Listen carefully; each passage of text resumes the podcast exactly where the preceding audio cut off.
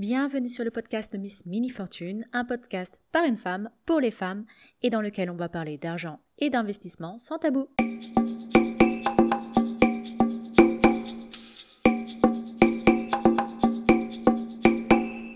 Bonjour à tous et bienvenue dans ce nouvel épisode. Aujourd'hui, j'interviewe Thomas du blog Mon Budget Zen. Alors Thomas, bonjour. Bonjour. Est-ce que tu peux nous parler un petit peu de toi, nous expliquer d'où tu viens et comment tu en es arrivé à ouvrir ce blog? Alors déjà, merci beaucoup euh, Marie de m'avoir invité, ça fait toujours plaisir. Euh, donc voilà, moi j'ai, euh, je suis salarié en fait de base depuis, bah, depuis une dizaine d'années. Euh, j'ai pas mal voyagé euh, en Australie, en Amérique du Sud, j'ai fait pas mal de musique, enfin, j'ai beaucoup de passe-temps autres que le, que le travail et je, je rêve de liberté depuis très longtemps, de liberté géographique et financière. Et pour ça, ben, je me suis beaucoup intéressé à, à, voilà, au business en ligne, à la gestion financière. Et donc voilà, j'ai, c'est sur cette base-là en fait, que j'ai voulu créer une activité secondaire en plus de mon travail de salarié. Et euh, j'ai voulu vraiment axer la, la thématique sur la gestion de budget parce que je me suis rendu compte que dans mon entourage, il y avait vraiment un problème. C'est-à-dire que des gens comme moi, qui étaient salariés en C D I comme moi, euh, qui gagnaient le même salaire que moi, n'arrivaient pas à se faire plaisir, à pouvoir se financer leurs projets de rêve. Et moi, je me suis rendu compte qu'en fait, avec une gestion financière rigoureuse, mais tout en faisant plaisir, j'ai réussi à me payer ben, les voyages dont je t'ai parlé tout à l'heure, et également épargner euh, bah voilà, pour euh, investir également. Et j'ai voulu vraiment aider ces gens-là qui n'arrivaient pas à gérer leurs finances, qui ne savaient pas par où commencer, qui ont toujours euh, vu ça comme une contrainte et quelque chose qui, voilà, qui était compliqué, essayer de leur expliquer ça de manière simple et de les accompagner euh, voilà, sur, euh, sur la gestion des finances personnelles. D'accord. Alors, bah, ma prochaine question va justement dans ce sens parce que, euh, voilà, moi j'ai un ami proche euh, qui gagne bien sa vie, enfin qui a un salaire très correct et qui n'a aucune épargne, voire même, euh, je crois qu'il a un ou deux petits crédits à la consommation. Donc, qu'est-ce que tu conseillerais à mon ami? Comment est-ce qu'il pourrait reprendre son budget en main? Et puis, bah, je pense qu'une question que beaucoup de gens se posent, c'est par où commencer? Ouais. Bah, c'est le, le, le profil de ton ami et, et c'est... C'est un profil très typique de, des clients que j'ai en coaching. La plupart, c'est vraiment ce profil-là. C'est ce côté, ben voilà, je gagne bien ma vie, j'ai un bon salaire, mais voilà, j'arrive pas à me mettre de côté, j'arrive pas à réaliser mes projets. Et, et c'est assez frustrant, en fait, de se dire, ben, on se lève tous les matins pour aller travailler, pour un salaire, et on ne profite pas de ce salaire. Donc, c'est, c'est vraiment frustrant. Et euh, alors, par où commencer? Moi, avant de parler même technique, on va dire de budget, moi, j'ai envie de, que la personne se pose la question, mais pourquoi tu veux faire ça? C'est-à-dire, pourquoi tu reprends ton budget en main? Pourquoi tu veux épargner? Est-ce que c'est juste pour avoir une épargne de précaution et dormir tranquille la nuit? Est-ce que c'est épargner pour investir? Est-ce que c'est épargner pour un projet précis? C'est-à-dire, tu veux te payer un beau mariage, tu veux te payer un gros voyage, tu veux faire un projet euh, peut-être entrepreneurial. Mais voilà, pour quelles raisons tu veux, ben, en gros, savoir où va ton argent et euh, comment épargner? Donc, pour moi, la première question à se poser, c'est de savoir pourquoi. Pourquoi tu es motivé à reprendre ton budget en main? Pourquoi tu veux épargner? Et ensuite, euh, par où commencer plus concrètement euh, sur la partie un peu technique, on va dire, c'est déjà commencer par faire un budget. Donc faire un budget mensuel, pour moi ça se distingue en deux, deux parties. Il y a la partie charges fixes, où on va vraiment lister ben, voilà, les charges obligatoires, donc ça va être le loyer, le, je sais pas moi, le téléphone mobile, le internet, l'électricité, tout ça. Et d'autre part, on va... Euh, établir un budget sur les budgets variables. Donc, ça veut dire l'alimentation, les plaisirs, les sorties, le carburant, enfin voilà. Toutes les dépenses qui, sont, qui peuvent être contraintes ou non, mais qui sont variables. Donc, pour moi, il y a vraiment ces deux choses pour commencer. Établir un budget, on regarde ces charges fixes, on essaie de les optimiser au maximum. Donc, pour optimiser, on peut aller voir la concurrence, on peut supprimer des abonnements qui ne servent à rien, on peut regarder nos assurances, enfin voilà, des, certains doublons qui, pu, qui peuvent y avoir et qui nous, des choses qu'on paye pour rien tous les mois. Et de l'autre côté, voilà, il y a ce travail qui est plus compliqué à faire sur le budget variable, c'est-à-dire enfin, que ça demande un peu plus de rigueur et de suivi. D'accord, oui, je comprends mieux. Oui. Euh, et du coup, par exemple, est-ce que toi, tu es euh, adepte de la technique de se payer en premier? Je sais que c'est quelque chose que j'ai souvent lu sur des, sur des blogs financiers, c'est quelque chose que je fais moi-même, mais est-ce que c'est quelque chose que tu conseillerais à quelqu'un de, bah, de débutant, du coup, ou est-ce que c'est quelque chose euh, qui vient plus tard? Alors, c'est une bonne question parce que euh, je suis, je suis partagé sur cet avis-là, en fait. Parce que moi aussi, je l'ai, je l'ai vu, lu un paquet de fois dans, dans beaucoup de, de bouquins sur le sujet, et puis même sur les, des blogs, et même moi, j'en parle aussi, de, du fait de se payer en premier.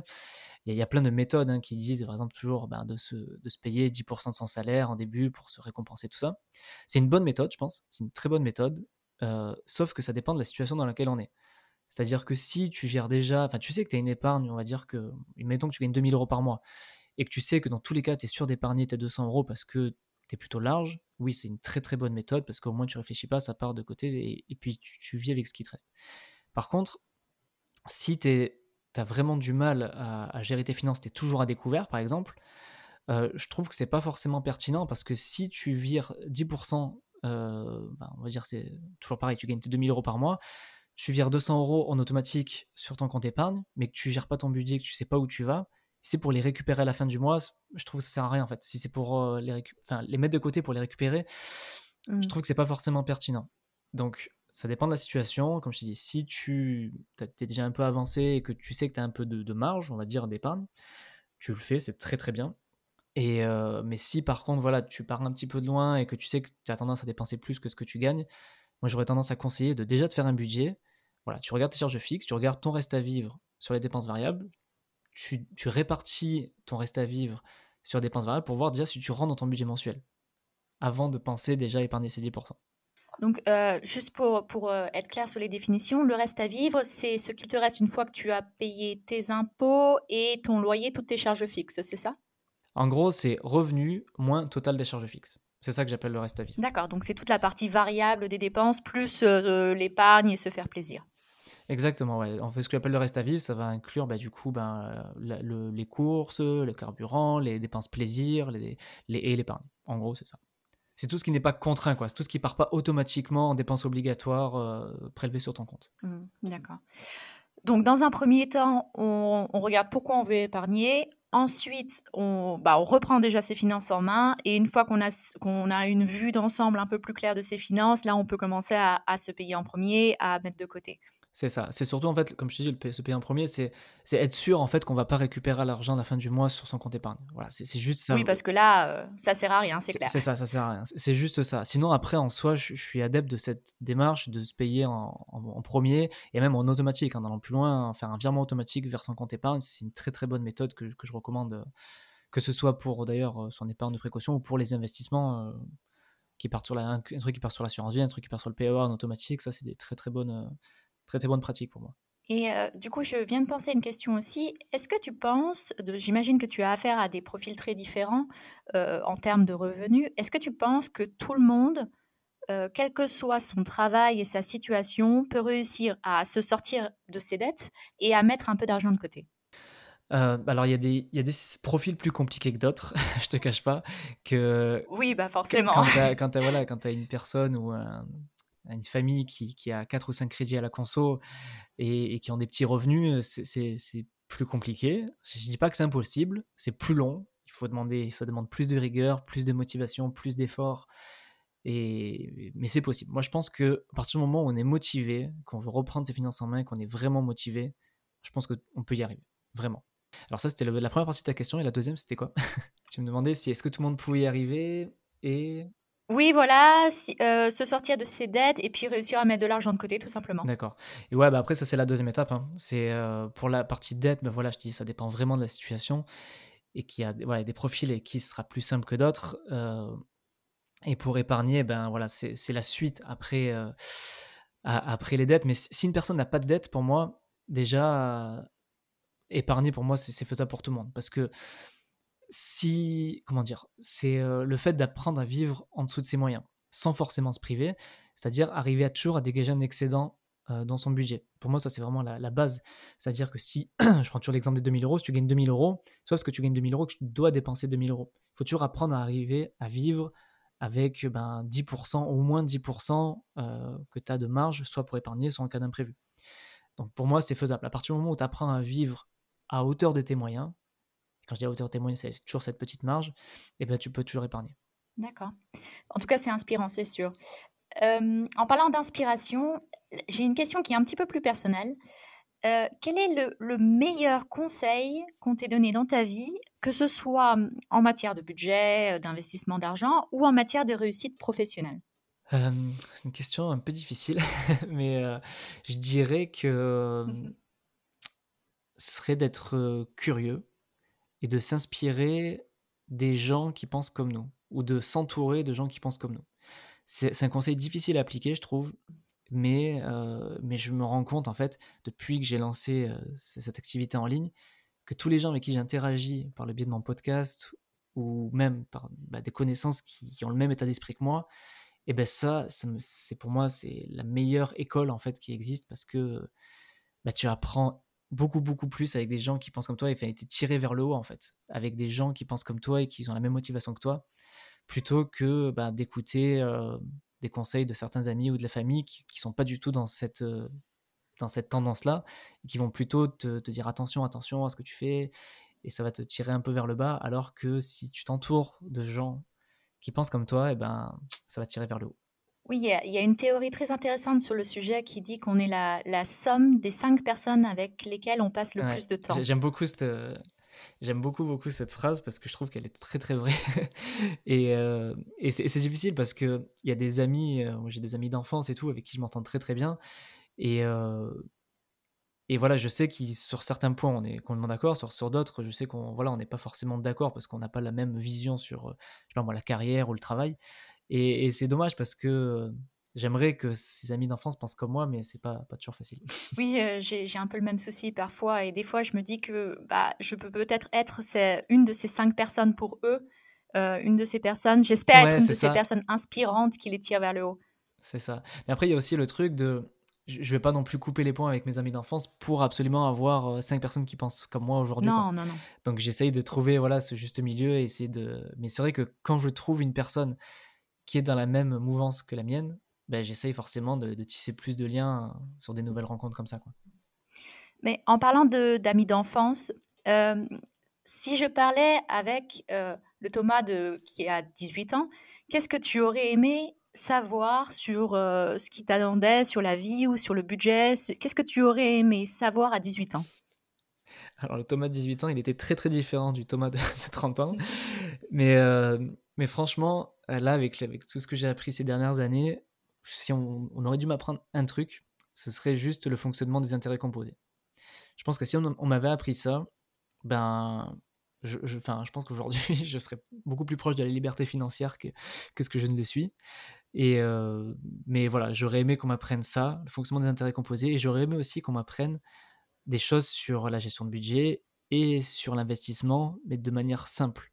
Par exemple, euh, bah en fait, que si tu peux investir en bourse sans forcément être tous les jours devant un ordi et sans forcément prendre trop de risques. Euh, je, je pense particulièrement aux E T F, par exemple. C'est, c'est un truc, en soi, on peut, on peut te l'expliquer simplement et en te disant... Enfin, on peut vraiment te l'expliquer simplement. Et si on me l'avait expliqué à dix-huit ans, et si j'avais mis cent euros tous les mois sur un E T F, ben aujourd'hui... j'aurais, j'aurais un plus beau, un plus beau capital qu'aujourd'hui, quoi. Oui, c'est quelque chose que j'essaye aussi de transmettre sur mon blog, de dire, euh, voilà, si, si tu es étudiant et que tu n'as presque pas de sous, eh ben, c'est pas grave. Commence à épargner une toute petite somme dès maintenant, alors que tu as dix-huit ans, vingt ans, parce que cette petite somme, eh ben, au fur et à mesure des années, elle va, elle va produire des intérêts. Ces intérêts vont produire eux-mêmes des intérêts, c'est ce qu'on appelle les intérêts composés. Et du coup, bah, quand tu auras trente ans comme nous, tu auras déjà un bon capital de départ à, avant de te lancer, quoi. Ouais, c'est ça. Mais c'est, c'est vraiment ça. Je pense que le, le fonctionnement des intérêts composés, c'est, euh, enfin, c'est un truc voilà, qui devrait être enseigné à l'école, quoi, parce que franchement, c'est, enfin, c'est, c'est ça à la base de tout. En fait. Quand, quand tu commences à investir et que tu comprends, ben, tu, tu, tu vois vraiment les choses différemment. En fait. Et sinon, pour rebondir avec ce que, sur ce que tu as dit, euh, tu disais qu'à dix-huit ans, tu aurais bien aimé qu'on t'explique de façon simple aussi euh, l'investissement en bourse et le fait qu'on peut investir en bourse euh, sans trop de risques et euh, sans passer sa, sa vie devant un écran avec des courbes qui montent et qui descendent. Euh, est-ce que tu avais aussi, dans ton enfance, dans ton adolescence ou même euh, en, en tant qu'adulte, cette image de la bourse qu'on joue son argent en bourse, on, un peu comme à la roulette russe, quoi? Ah oui, oui, complètement. Moi, pour moi, la bourse, c'était ça. C'était un, c'était un truc. Euh... Alors, c'était à la fois un truc ultra risqué. On était, voilà, on avait une chance sur deux de tout perdre, et aussi un truc ultra compliqué que pour euh, les gens qui savent. c'est-à-dire des gens qui ont fait beaucoup d'études ou des gens qui sont dans un certain microcosme, euh, ré- réservé un peu à une élite, quoi. Je pensais que c'était vraiment ça. Et ça a été quoi le déclic pour toi ? Bah, ça a été de, de lire, en fait, tout simplement. Quand j'ai commencé vraiment à creuser le sujet, à, bah, voilà, après, après avoir bah, géré mon budget, après avoir géré mon budget, j'avais de l'épargne, et j'ai commencé à creuser, j'ai commencé à parler avec des gens, j'ai commencé à, à suivre des formations aussi sur Internet. Et je me suis rendu compte qu'en fait, que ben, c'est, c'est vraiment pas compliqué, enfin, que ça peut être vraiment simple. Enfin, après, il y a plusieurs stratégies, bien sûr, hein, des stratégies qui sont plus compliquées que d'autres, mais que même si on veut pas y passer de temps et même si on veut. Enfin, il n'y a pas besoin de tout comprendre, en fait, ça peut être très très simple. Et si tu vises vraiment le long terme, en fait, euh, ça, ça va, quoi. C'est, c'est vraiment, je pense, accessible à tous et même avec des petites sommes d'argent. Oui, c'est vrai que moi, j'avais cette image aussi de, de quelque chose de très risqué. Et même, même après avoir lu, quand je me suis moi-même lancée en bourse, euh, il fallait que tout soit parfait. J'ai, fait des, j'ai recherché pendant des, des jours, des semaines. Il fallait que, il fallait surtout pas faire d'erreur. Et en fait, bah, maintenant, quelques années plus tard, je me dis que quand on a compris les bases de la diversification en bourse, et par exemple avec des E T F, on peut presque pas faire d'erreur, en fait. Quand j'ai des amis euh, oui, qui me disent « mais est-ce que je prends sept E T F ou sept E T F euh, ?» et qu'en fait, c'est presque les mêmes. Je dis « mais, mais c'est pas grave, vas-y !» Ouais, là, c'est, euh, c'est clair. Vas-y, commence déjà, en fait. C'est ça le truc. Il faut, il faut, je pense qu'il faut se lancer. Il faut déjà se lancer. Et puis, je pense que le fait déjà de mettre du vrai argent, eh ben, ça fait que tu vas beaucoup plus t'intéresser, tu vas creuser encore plus les sujets, alors que si tu vas sur un truc d'entraînement, de machin, ben, en soi, tu vas pas vraiment te mettre dedans et tu vas pas plus t'intéresser que ça. Et, et moi, je pense que le fait d'avoir mis du vrai argent, ça m'a euh, forcé en fait à creuser le truc. Et même si j'ai fait deux trois petites erreurs au début sur mes stratégies, que j'ai changé beaucoup de fois au début, bah, ça m'a permis en fait à, bah, de, d'être motivé à lire plus de bouquins sur le sujet, de, de suivre des formations, de regarder plus de vidéos YouTube là-dessus. Et, et de savoir où, où j'allais vraiment et de comprendre après comment ça marchait. Et puis on en revient au sujet des intérêts composés, c'est-à-dire que plus on attend et plus on, on perd en intérêts composés. Donc euh, le meilleur jour pour investir, c'était hier, et le deuxième meilleur jour, c'est aujourd'hui. Ouais, c'est ça. C'est pour ça qu'à dix-huit ans, j'aurais bien aimé qu'on me l'explique. Comme ça, c'est vraiment ça la, la base. Hein. Euh, alors je sais que tu as aussi un podcast, en plus du blog, euh, dans lequel tu interviews aussi des experts dans différents domaines, l'immobilier, la bourse, l'investissement, tout ça. Et ce que j'aimerais savoir, c'est quel est l'intervenant, la personne que tu as interviewée, qui t'a le plus marqué, où tu t'es vraiment dit « waouh ». Alors, j'ai, j'ai le droit qu'à un seul, hein. C'est ça ? Non, non, non, ça peut être, ça, ça peut être plusieurs, mais euh, on va dire peut-être un par, euh, par sujet. D'accord. Alors, ouais, si je dois en citer... un qui m'a vraiment... Alors déjà, ça m'avait flatté qu'il accepte mon interview, parce qu'au début, je démarrais vraiment, et lui, il était déjà assez co... enfin, connu. Il était déjà plus reconnu que moi. C'était, euh, c'était Bertrand du site Revenu et Dividende point com. Je ne sais pas si tu le connais. Euh, je, je connais très bien son site, mais lui, personnellement, non. D'accord. Bon, voilà, j'ai, j'ai pu l'avoir sur un de mes premiers épisodes. Et moi, j'étais assez fasciné, parce que c'est, c'est quelqu'un qui a une histoire assez folle, en fait, parce qu'il il vit, en fait, des dividendes. Donc, il vit de la bourse, c'est son salaire. Et, et c'est vraiment monsieur tout le monde, hein. C'est un cinquantenaire qui a deux enfants et, et voilà, qui en gros qui a, qui a tout plaqué, qui a, vendu, qui a vendu sa résidence principale, il avait que ça comme patrimoine, il a tout vendu, et il a tout mis en bourse. Et il vit de ça. Et euh, donc du coup, il a une activité quand même en ligne, bah, qui est son site, et, mais il m'a dit c'est pas ça qui le fait vivre, hein. C'est plus les dividendes que les revenus complémentaires du, de l'activité. Et voilà, moi, moi c'est sur, sur l'interview que j'ai fait de lui, ça m'a vraiment inspiré, parce que C'était, ça, ça a brisé les chaînes dans ma tête en me disant bah non, bah lui c'est, c'est, pas, c'est pas un mec en costard-cravate qui va à la défense et qui reste devant un ordi pour gagner sa vie avec la bourse. C'est monsieur tout le monde, père de famille, qui a fait plusieurs types de travail et qui à cinquante ans en a eu marre. Il s'est intéressé à ça, il avait, il avait voilà, quand même un patrimoine par rapport à son appart, mais qui n'était pas non plus, il n'était pas millionnaire, et euh, il a... Voilà quoi, il, il, il s'est lancé, puis il nous raconte son, son histoire et comment il fait. Enfin, c'est, c'est vraiment super inspirant. Donc ça, c'est pour la partie bourse, celui qui m'a vraiment, euh, vraiment, enfin voilà, qui m'a impressionné, on va dire. Après, il y a, j'ai beaucoup aimé, et je sais que mes auditeurs aussi ont beaucoup aimé le podcast avec Sophie de Richaud Féminin, alors qui, qui, qui pour le coup, elle a une thématique très similaire à la mienne, hein, c'est clairement de la gestion de budget. Et, euh, et je trouve que c'était super intéressant en fait de pouvoir échanger avec une personne qui partage la même thématique. Alors je pensais qu'on allait se marcher sur les pieds, la concurrence, tout ça. En fait, pas du tout, et ça a énormément plu à nos, à nos deux audiences.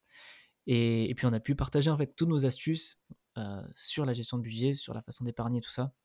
Et donc j'ai vraiment beaucoup beaucoup aimé ce, cette, cette interview. Et enfin, je dirais qu'il y a eu Ludovic du site Avenues des investisseurs qui, qui pareil pour moi était un... J'étais ultra flatté parce que c'est lui qui m'a contacté en plus. Et moi, leur site, c'est, c'est un peu ma bible, hein. je, je, je, je le lis énormément.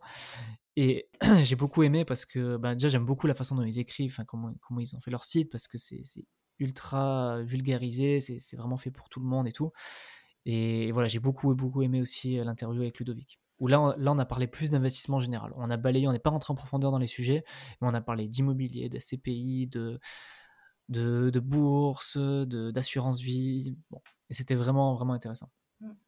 Oui, je, ma dernière interview, c'était avec Nicolas d'Avenues des investisseurs. Et, ah oui, ça me semble pas. Et c'est vrai qu'ils ont des articles qui sont ultra recherchés. Euh, et, et très, très complets. Très complets, vraiment... très intéressants, tout en étant ultra compréhensibles.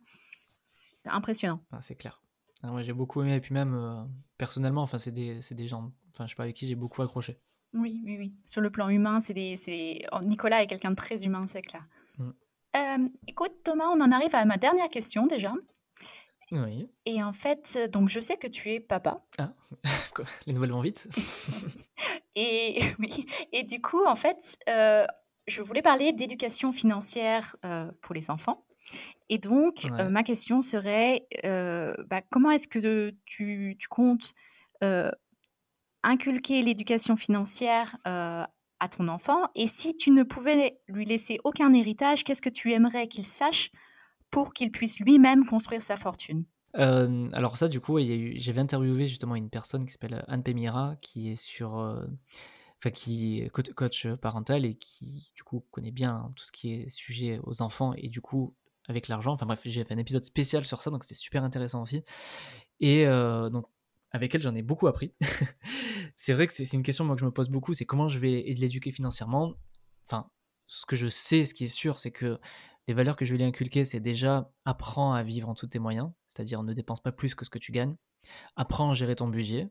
Donc ça, je compte lui apprendre déjà avec l'argent de poche. Alors pas maintenant, hein, on a le temps, mais les apprendre direct l'argent de poche, par exemple, bah, tu veux t'acheter un truc, c'est l'équivalent d'un projet de quand on est adulte, hein, je sais pas, ce sera des, je sais pas moi, une Barbie, des cartes Pokémon, un truc qui vaut un peu cher, j'en sais rien, qui va absolument se payer, bah, je vais lui apprendre à, bah, voilà, à gérer cet argent de poche qui va, que je lui donnerai pour qu'elle puisse se payer le truc quand elle le veut.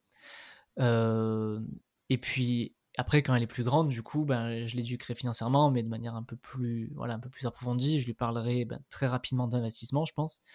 Je pense, voilà, à, pas avant la majorité quand même, mais, euh, mais je pense vraiment, pour le coup, vraiment lui, lui apprendre voilà, tout ce que moi, j'aurais aimé qu'on m'apprenne, c'est-à-dire les intérêts composés, la bourse, l'immobilier, euh, même les ouais, crypto-monnaies, je ne sais pas si on en sera dans vingt ans avec ça, mais tout ce qui est investissement de manière générale, je vais vraiment lui en parler de base en lui expliquant que, euh, ben, on n'est pas voué à faire des études du, sal- du salariat et de la retraite à soixante-dix ans, mais qu'il y a d'autres options, que tu peux faire fructifier ton patrimoine dès le début, que plus tôt tu le mets, bah, plus tôt tu auras des revenus passifs, donc euh, éventuellement des revenus complémentaires à ce que tu gagneras. Euh, aussi, je la pousserai vers l'entrepreneuriat. Bon, je dérive un petit peu, mais voilà, je, je parlerai de tout ça, quoi. Non, ça va, je veux dire, pour moi, tout, tout va ensemble. Effectivement, l'entrepreneuriat va aussi avec l'éducation financière. Euh, le, la liberté financière, c'est aussi des fois euh, donner une image, enfin, être un, être un exemple pour ses enfants. Tout ça, pour moi, tout va ensemble. Non, c'est clair. C'est super important. Et après, ta deuxième question, c'était... Tu peux la répéter s'il te plaît ? euh, Qu'est-ce que... Si, si tu ne pouvais pas lui laisser d'héritage pour une, pour une raison ou pour une autre, qu'est-ce que euh, tu aimerais qu'elle sache, en fait, pour qu'elle puisse construire sa fortune elle-même ? Ben ouais, ça revient un petit peu avec ma, ma réponse de tout à l'heure. Ben déjà, lui, voilà, lui apprendre euh, les intérêts composés. Et je lui dis, en gros, je lui apprendrai un truc très simple. C'est, tu fais ton budget, tu regardes combien tu gagnes, quelles sont tes charges fixes, et tu toujours, tu alloues une partie de tes revenus à de l'épargne qui va en automatique vers de la bourse ou de l'immobilier, sans réfléchir, et depuis tes dix-huit ans. Et avec ça, si tu le fais bien et que tu t'intéresses après à, à ça, et ben avec les intérêts composés, tu devrais vraiment voilà, te constituer un beau petit truc. Et, euh, et si après, je lui dis, tu veux vraiment accélérer, et c'est là, là c'est, je pense, un bouquin que tu dois connaître certainement qui s'appelle L'autoroute du millionnaire, c'est vraiment si tu veux accélérer les choses, ben voilà, c'est l'entrepreneuriat. L'entrepreneuriat, c'est ça qui... Enfin, c'est ça qui pourrait faire que tu peux gagner de l'argent plus rapidement. Bon, tu peux aussi te planter, tu peux aussi en gagner autant qu'un salaire, un salaire, un salaire hein, mais, mais on va dire que l'entrepreneuriat, c'est un peu la seule façon, de, à mon sens, hein, aujourd'hui, de, de pouvoir gagner de l'argent, beaucoup d'argent rapidement, si, si évidemment la, la boîte marche, quoi. Bah écoute, je, je trouve que c'est une jolie conclusion. Euh, merci Thomas d'avoir accepté cette interview. Merci pour tes réponses. Bah, merci à toi Marie et euh, avec grand plaisir. Enfin, merci beaucoup de m'avoir invité en tout cas et d'avoir pu ré- répondre à tes questions. De rien. Et puis bah, quant à vous les mini fortunés, je vous retrouve bientôt pour un nouvel épisode. À ciao, bon dimanche.